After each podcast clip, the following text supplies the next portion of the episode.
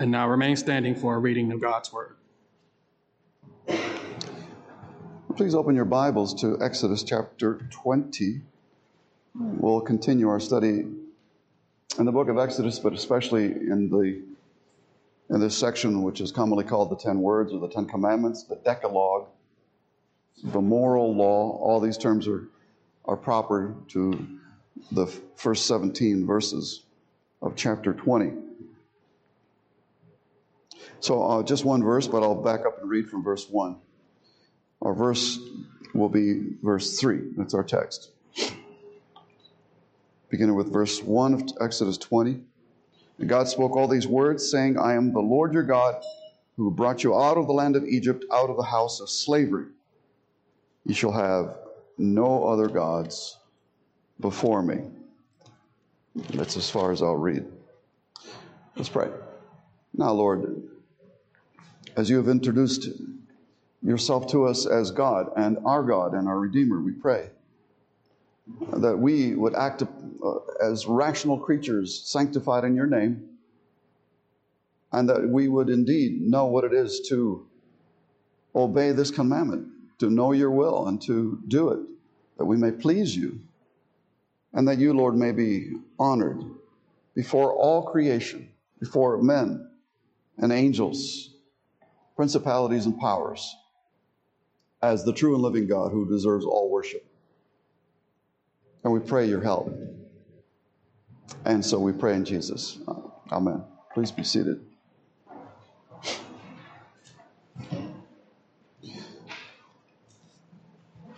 My friends, your first duty in life and your beautiful and enduring and eternal duty in heaven is to worship Jehovah God as your God and Him only.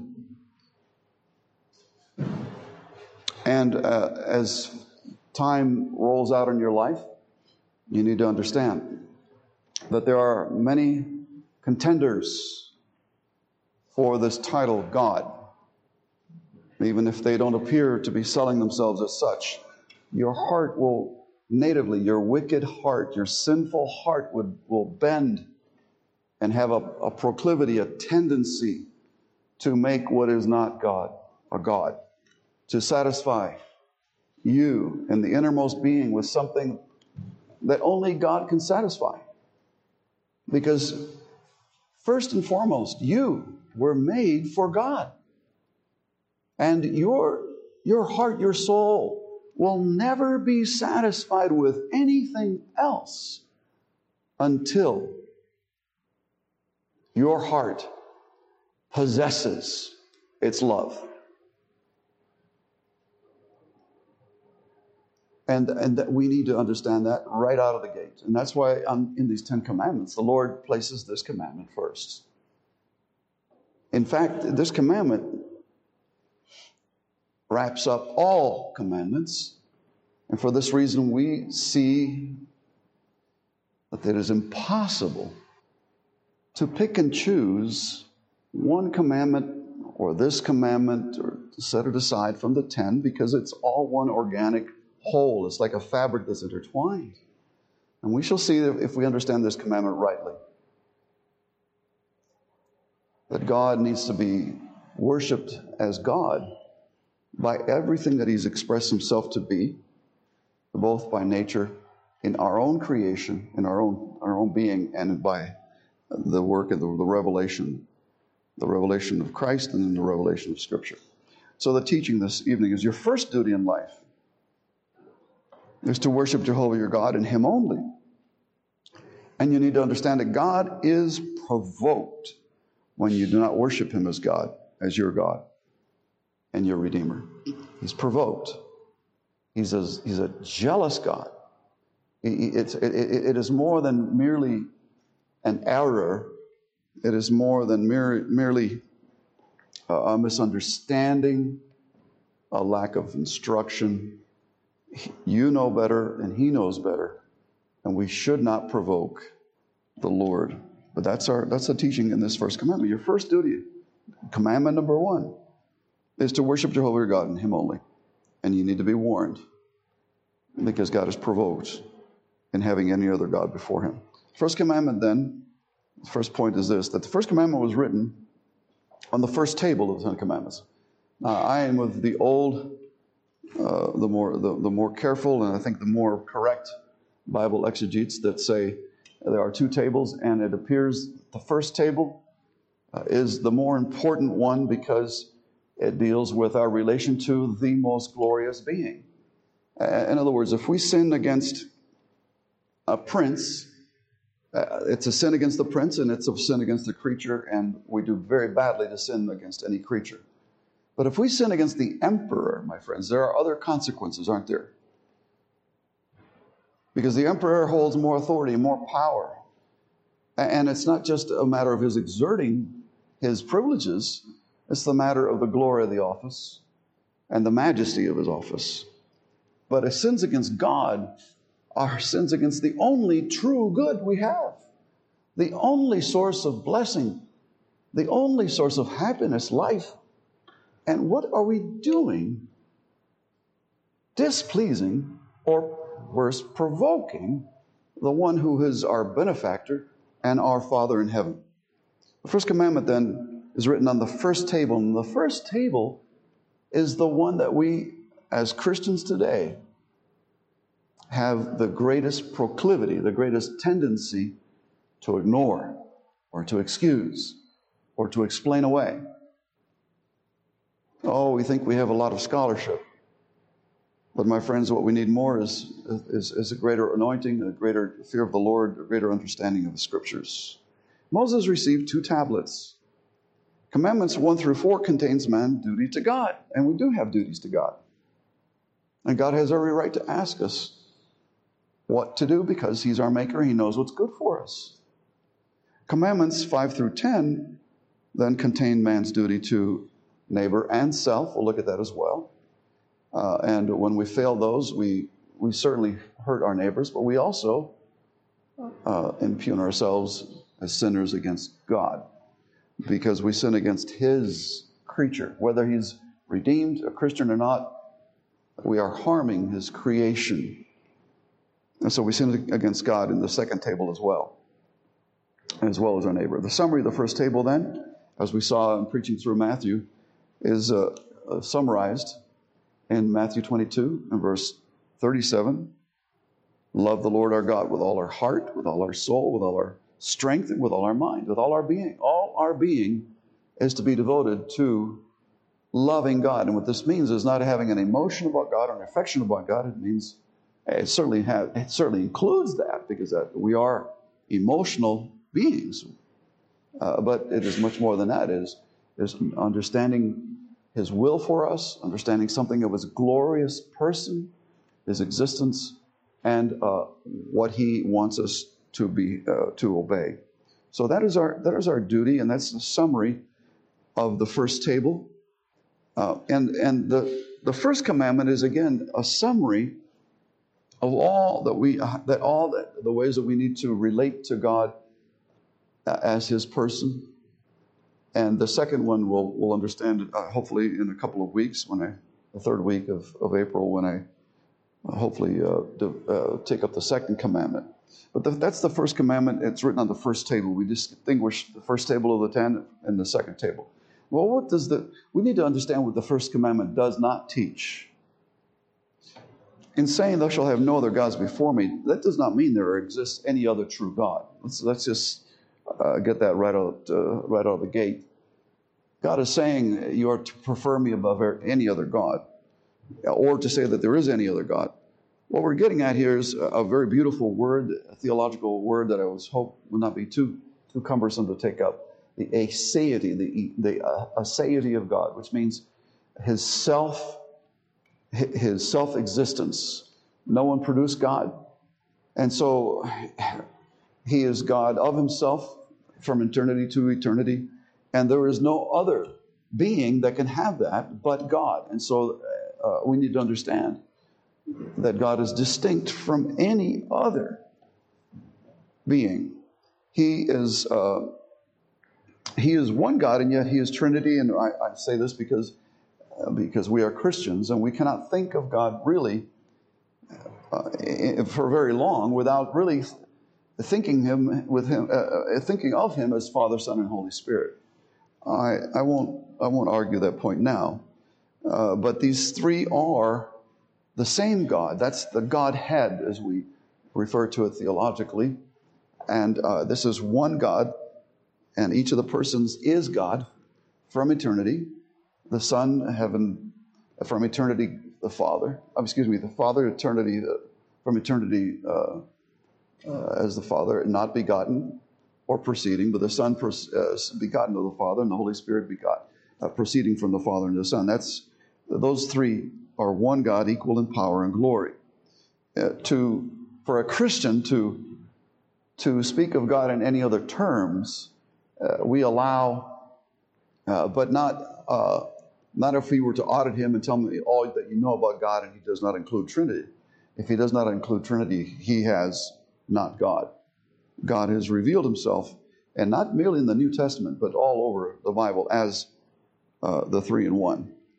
Uh, God is a spirit, he is infinite and eternal, and he is unchangeable, as is this law.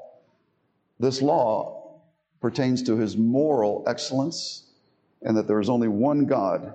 And so, as he is unchangeable, eternal, so is this commandment.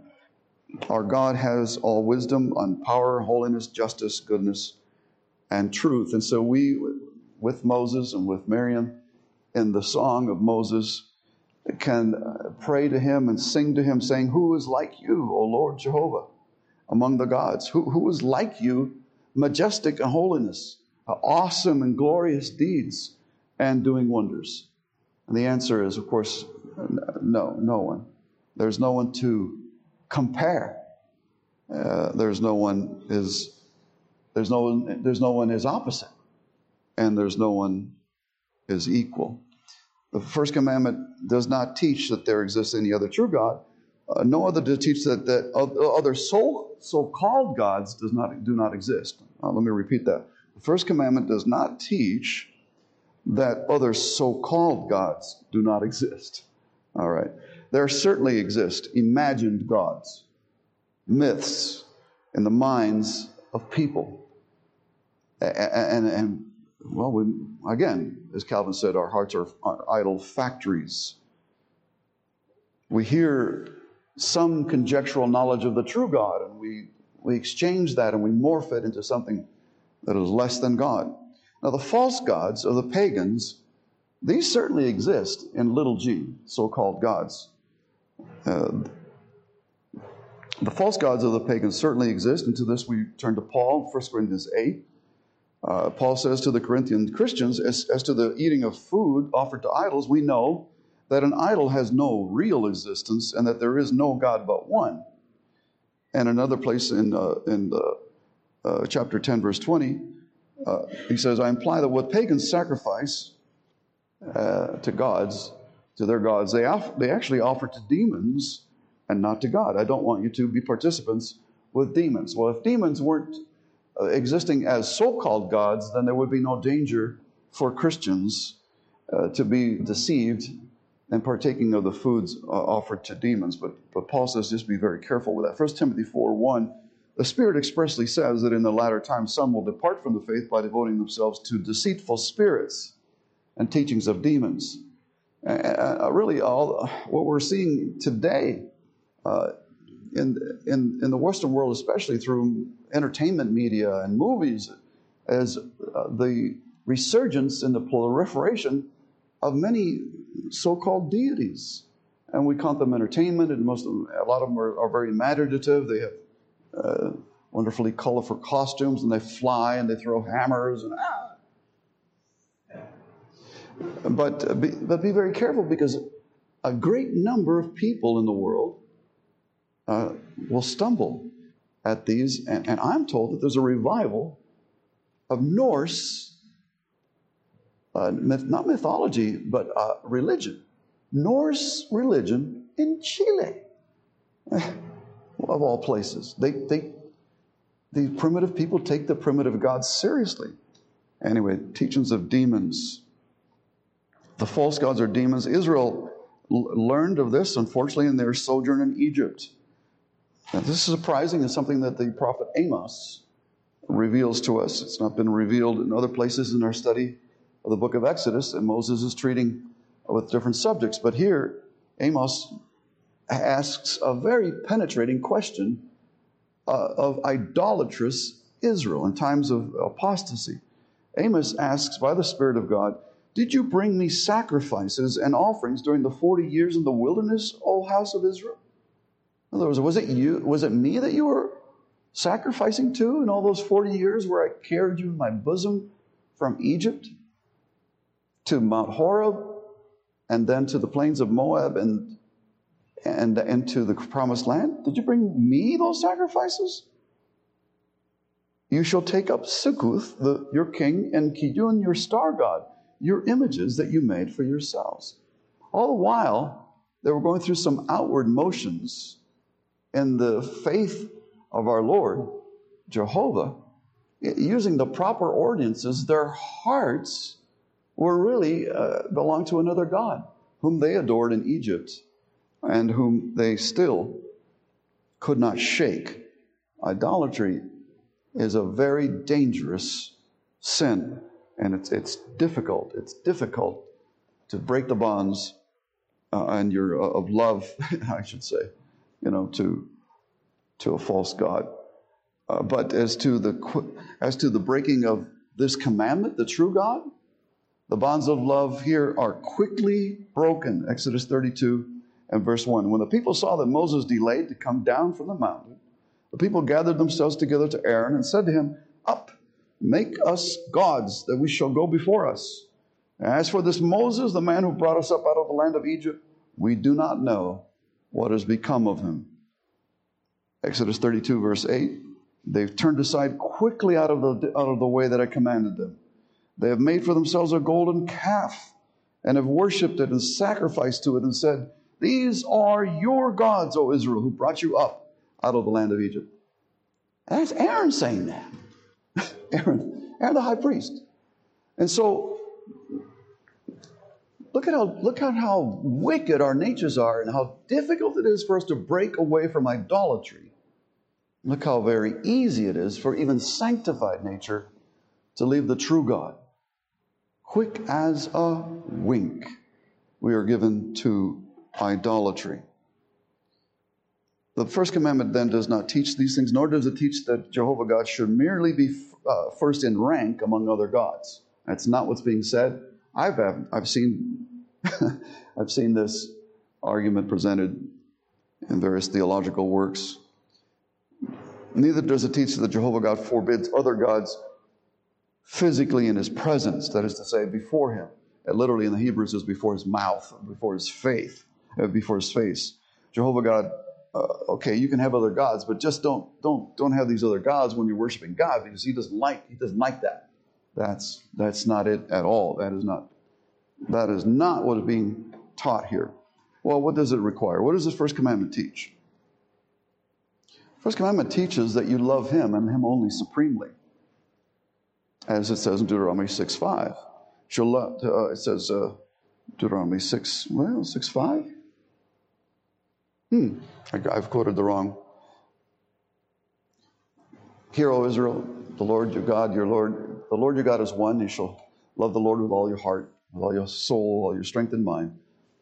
And uh, in Deuteronomy 6, verse 14, you shall not go after other gods, the gods of the peoples who are around you.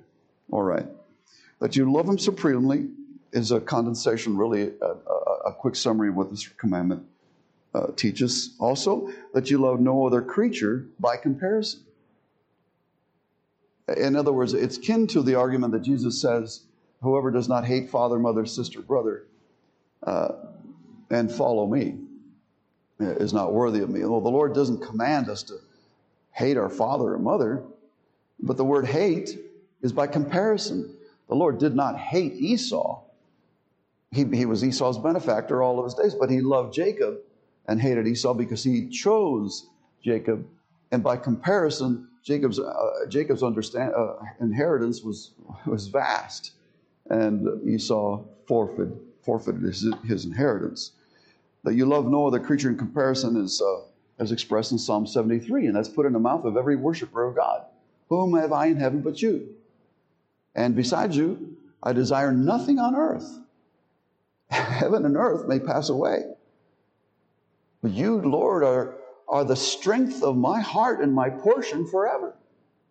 That's what every Christian should say who really is able to some degree here break the bonds of idolatry and, and be free to serve the Lord in the spirit of liberty. How do we obey the first commandment? And for this, we have a handout, and I am not going to go through this, but, this, but I hope that you are. Uh, this is an exercise uh, that you, you should be able to take up at home. The larger catechism is not for theologians, it's not for the ultra reformed, the truly reformed. Uh, because it is in the more it is an explanation of the moral law. It is for every reasonable creature. And so I just read a sampling here from Larger Catechism 104. What are the duties required in the first commandment? The duties required in the first commandment are the knowing and acknowledging of God to be the only true God and our God, and to worship and glorify Him accordingly by, and these are the means, thinking and meditating, remembering and highly esteeming and honoring, adoring, choosing, loving, etc., desiring and fearing Him. All these things are ing words that are active, okay? Calling upon Him, giving Him all praise, being careful in all things to please Him, sorrowful if He's offended. Anyway, that's Psalm 1, that's uh, reading 104. You can read that on your own. It involves more than just saying, Yes, uh, I acknowledge that there is a God. This is what the first commandment requires. And if we don't do that, of course, we breach. Now, the first commandment, what it, what it, what it requires, it condemns by negation. And that's how we understand all of the commandments of God. It's not simply that we are to do what it positively states, we are to not do what it, the implications of the reverse or the, uh, the opposite of the positive commandment. So, what does the first commandment forbid? Well, it, it, it, forbids you to omit serving Him in, in so many ways. Any omission is as grave as, as a commission. Now, we are famous, famous for confessing sins of commission. Oh, I've done wrongly. I have sinned. But we are negligent and terribly, terribly negligent and confessing sins of omission. Well, first of all, think of this. We have in the church friends that will catch us in sins of commission. But it takes someone who's watching us very carefully and very, very cautiously, our, our spouse or our children. Hey, Daddy, you, you know, you, you haven't talked to us in three months. Uh, that's, uh, you know what I'm saying? Who, who in church is going to catch you on that? All right? That you, if you omit serving God on all these things, you sin, you break the first commandment. And then also, if you serve any other gods. Now, here's Psalm 105. Uh, of course, I keep saying the Psalms. Sorry. In Larger Catechism 105, again, we have a reading. What sins are forbidden in the first commandment? Just a sampling. The sins forbidden in the first commandment are atheism. Of course. That's a denial of everything if everything, it's a flipping of everything this, this commandment uh, uh, states. Denying or not having a God. No, I, I, you know, I'm not an atheist, but I'm not, I'm not sure that God exists, so I'm an agnostic. You're not off the hook. You think you're off the hook? The first commandment stands. Idolatry, which is having other gods, having or worshiping more gods than one. Like a Hindu, you know, you, you you evangelize a Hindu, and oh, yeah, he accepts the Lord Jesus. And he puts a statue of him along his shelf with 50 other gods. Yeah, he's a Christian. Sure, he is. Not having and avouching him for God, on our God. Neglecting anything to him, especially in worship. We have a call to worship. People think, oh, that's nice. They want us to come worship. That's what a nice people. They've invited me to worship. Uh, yeah, we're nice, but we're also nice enough to, to say that the Lord commands you to come to worship yeah, because we love you, and, and this is the statute. All men are to worship God. This is a moral law, universal, perpetual. It's binding all. The omission or neglect of anything due to Him is included in this commandment. Even ignorance and, and superstition of His being or of, or of His works or the way in which He works through ordinances. We place work, we place a lot of stress on certain activity in the church, but we neglect the activity that God certainly will has promised to bless, such as the hearing of, and the, the reading of His Word and the prayers of the church and singing things like that. Hatred of God, self-love, self-seeking, inor- that is to say, inordinate self-seeking, putting yourself, the creature, before, or putting your neighbor, or putting your wife, or putting your girlfriend, or putting anything before God. That's all condemned. Lukewarmness. You know how the Lord Jesus hated that, that sin in one of his churches in the uh, Laodicea. Deadness in the things of God, handling, handling the things of God rotely or, or merely by discipline. You've got the Christian disciplines like, I need to be in my, my quiet time. Okay, now I, spent 10 minutes, check. Uh, I did that onto the, it's a deadness. You do things by rote. There's no love, there's, there's no affection. Making men the lords of our faith. Someone forces you to do something in the church that is plainly against the Word of God, especially at worship, and you comply, you ought to riot. Why? Some creature has just overcome your faith. You ought to step up and, and just say, No, we object. Get out of here. Who are you, a demigod? Discontentment and impatient when God deals with you in His providence, saying, You're not wise. Your power against me is being used uh, against my will. You rise up against God, you, you raise your fist. All those things are practical atheism and the breach of the first commandment. Now, we have great reasons to keep the commandments. As, as in all commandments, my friends, God who made us knows what is best for us. And whether a person is Christian or not, whether he is regenerate or not,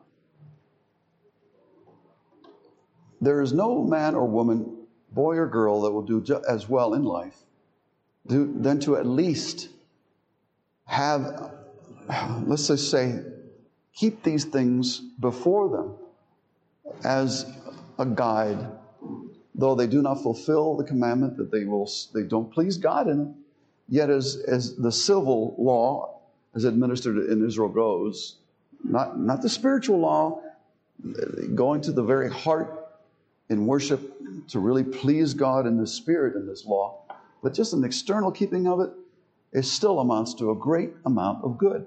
And so we ought not to, my friends, re- recoil or, or reproach a, a, a, magistrate if he wants to hang the, the Ten Commandments over a nation. Because in doing so, in calling forth what they call blue laws for the, for the Sabbath and all that, oh, we don't need all that. There is just no other better way for people to live. And much of the disorder, much of the violence, much of the hatred much of the ignorance, much of the restlessness and tiredness of our age is because we do not have God and we remember His ways. Muslims that have respect for this law outwardly will, will lead generally better uh, and happier lives than any other nation in the world who forsake the Ten Commandments. Okay? Because it is a template for life itself. Now, I'm not saying that they are, they are pleasing God by it. I'm not saying that they will have the rewards by it. Uh, I, some theologians, now Jonathan Edwards did say even the outward keeping of the, tem- of the, of the commandments of God, uh, it's not a reward, but at least the wrath will be lessened in hell. And it's not, that's not an incentive for a Christian. There's no incentive for a Christian at all. But what then, what is an incentive for a Christian? What great reason do you have to keep the first commandment?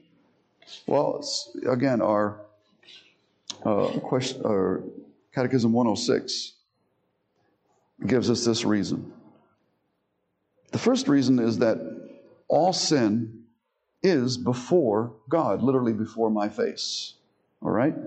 These words before me are before my face, and the first commandment says, Catechism 106, teaches that God who sees all things takes special note of and notice of and is much displeased with the sin of having any other God.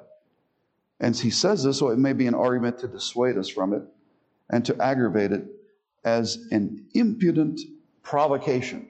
I'll get to what this means. All sin is before God. I just read the, in my in my uh, in my M'Cheyne plan reading today from the Proverbs as the, that, that the eyes of the king search out evil throughout all of his realm to eradicate it.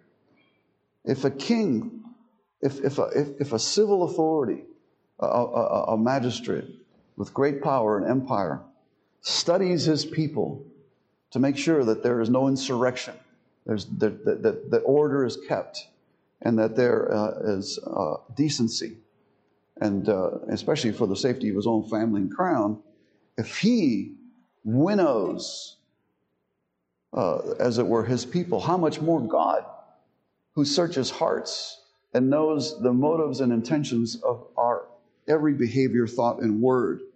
All sin is before God. He sees all, and he is especially provoked by idolatry, the first and the worst sin of all. The first and the worst. And here, God expressly dissuades you from watching your heart, that it may not gravitate away from the pure and uh, uh, the, the pure and intelligent worship and love of God. And so, then, what is your duty when you see yourself sinning? Here in 106 of the larger catechism says we are to aggravate as the most impudent provocation. What does it mean to aggravate your sins? Is to think of all that God is and his uniqueness and to think how very, very wicked, most outrageously impudent you are to think that anything else can give you life or sustain your life, such as money, or uh, protect you uh, or save you in the end or give you happiness or security, health. There is anything that, that goes and touches your life where you think, well, I don't know if God's in it or not, but I, I trust that this will cure my arthritis or whatever. You must aggravate all your sins in light of this first commandment. Isaiah 6. Look, Isaiah was a man like you and I. But he was a prophet, he was already a professional prophet, sanctified to that office. But when he went and he saw that vision, the Lord opened his spiritual eyes to see his glory there in Isaiah 6. He says, when he saw this, one angel called to the other angel, saying, Holy, holy, holy is the Lord of hosts. The whole earth is full of his glory. He, would not, he was not aware of that. He was in the temple in his vision, but he, but he now realized that the temple was a microcosm or a model, a micro, uh, a micro model of the whole universe. And the whole universe is before God in, in his glory. The, the Lord's glory fills all things of his creation. The whole of the cosmos, as presented as represented in the temple, is filled with his glory. And his reaction then, as a prophet, is woe is me. That is to say, I am imminently, I'm imminently now in jeopardy of destruction, of damnation. That's what he's saying. Woe is me, for I am lost. I'm a man of unclean lips, a prophet, and I dwell in the midst of a people of unclean lips, for my eyes have seen the King, the Lord of hosts. And that, my friends, is if we were to see God truly, we would not we would not be hesitant and say, well, that's just morbid. Oh, Isaiah, that's morbid introspection. What kind of a gospel? How are you going to fill your church with this? My friend, the whole world is filled with this. That includes the church. If we don't see God rightly, we don't see anything. And if we don't see God rightly, we will never confess ourselves to be worthy of damnation, to be worthy to be cast out utterly. And that's the truth. We need to aggravate our sins, and that would, but then we don't just sit there and grovel in our sins. We rise up because we also preach the gospel to ourselves. This is where I'm dealing with law. Have you, have you noticed that all this I'm dishing out is law? But the, God, but the Bible doesn't just dish out law, and no preaching should ever dish out law to the exclusion of, of gospel. Yeah, you aggravate. But then you you insist that God remember his promises to you in the gospel, that he is a God who saves sinners, that he that he is the one who gives us his lamb, Jesus, that takes away the sin of the world. That he is that he died for you in your place, that you Yes, you're an aggravated sinner, but Jesus died the death of the most aggravated sinner. He died many, many hells. He suffered and endured many, many hells that you would be free from that judgment. And uh, your duty then is to aggravate your sins in light of this first commandment, because God is, is, sees all and is before you all. The glory of the Lord is, is in all his holy temple, all of his cosmos. And you, my friend Isaiah, you just didn't see it before. But then also, whatever you do, you must do it in His service. Uh, it's a wonderful, wonderful scripture, 1 Corinthians 10, uh, verse 31. Whether you eat or drink, these are trivial things, aren't they?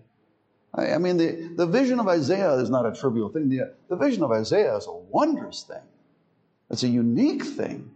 It stands tall in the whole testimony of the redemption.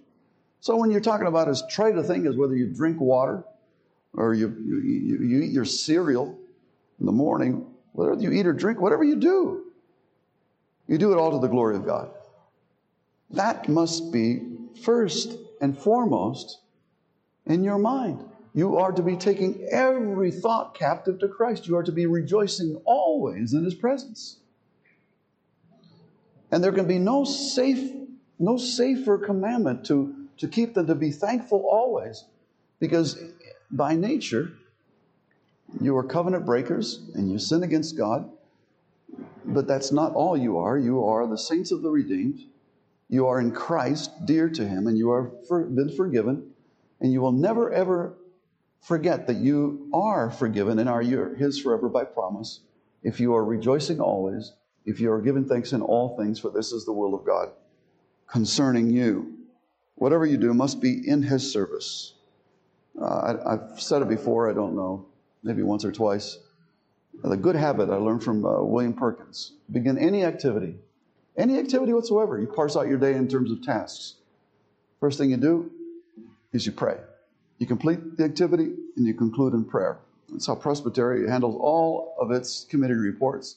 That's how Presbytery is run from first to last. Why? Because Christ is the Alpha and the Omega. He is the beginning of all things, and He is the concluding of all things. And all time is His. He's the Lord of time. And you are a creature of time and space. And you owe Him doxology and praise. And if you will serve Him in this way, then, then you are serving God in a reasonable sacrifice. And that's what's required of you, Christian, in Romans chapter 12. I, I beseech you, by the mercies of Christ to present yourselves an offering, a wholly acceptable to God, acceptable to Christ, which is your reasonable service. You read uh, Paul there in Romans 13. And so, my friends, you see that if we're talking about eating cereal or drinking water, if we're talking about holding every thought captive to God, we are necessarily talking about relating to every other commandment in Scripture. And this is the moral law. Uh, it has this property that eh, there, there are gatekeeping commandments.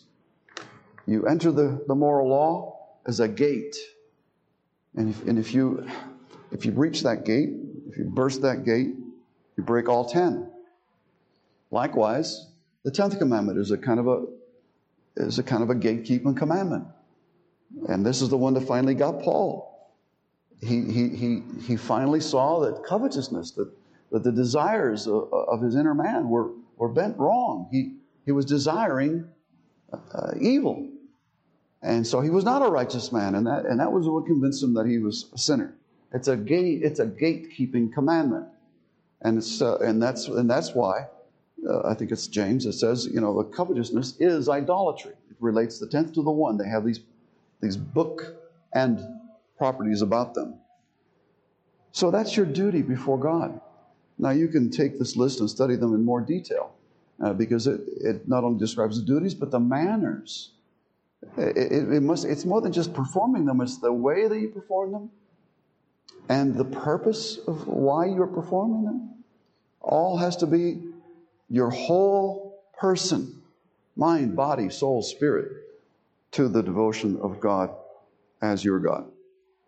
So, the concluding of the first commandment preaching then is that your first duty in life is to worship Jehovah your God and Him only.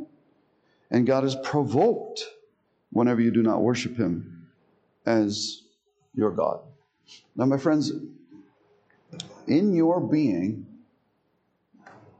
you have this, you have this commandment because you're a creature in God's image. But as a Christian, you have this commandment, whether you're taking uh, notes on this sermon or not. You're taking this sermon home with you because the Holy Spirit has written this commandment in your heart. And so you are not far from remembering it because God has advantaged you more than any other creature, especially if you're a Christian. But now I adjure you that you understand it more. You have the commandment, but it's a summary. It's a summary of your duty in one line.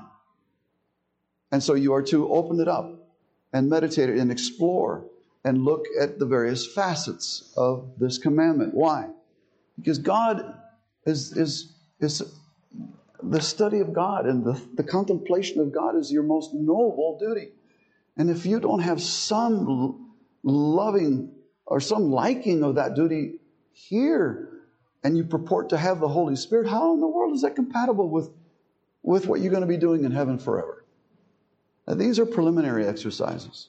We have the surety of, of, our, of our mediator in heaven, which is Jesus at the right hand. That's why we have assurance of faith. We're going to get to heaven because Jesus is our Redeemer, and He is the surety of our salvation. But we have a surety here on earth, and we have, we have the Holy Spirit. And having the Holy Spirit, we have a teacher and a guide, and one who has written these commandments in our heart. And so, my friends, you need to open up this commandment. And, and, and partially, you know, this is a good start. Again, larger catechism, as many as, look at, look at all these, look at all this stuff. This is a summary. This is a summary. The Bible has the greater weight of the teaching. Study your Bible uh, with a view to, sh- to see how wonderful it is to honor God as God and your God and your Redeemer. Of course, you are to actively, you are to actively and obediently call it to mind. Uh, one thing you do is you come to, to church, the ministry in a well ordered worship will help you uh, remember the greatness of God. Uh, we are your servants to that end. But you are not to be passive in this, saying, Well, I have the commandments in my heart and I, I carry them with me there, and God knows my heart. No. He wants you to know your heart and to relish what the Holy Spirit has written you there. And so you are to actively remember it and confess when you break it.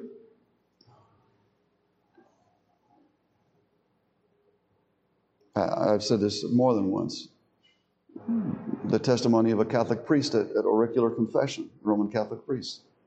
In all of his years as a, as a rector, he had never heard anyone confess the sin of, of idolatry, or, excuse me, not idolatry, of, of covetousness.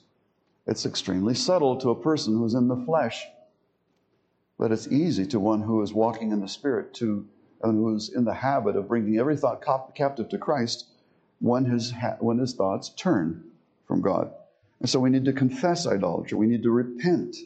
That is to say, to turn, to turn back to God and ask for grace to keep it. No person keeps this perfectly in this life.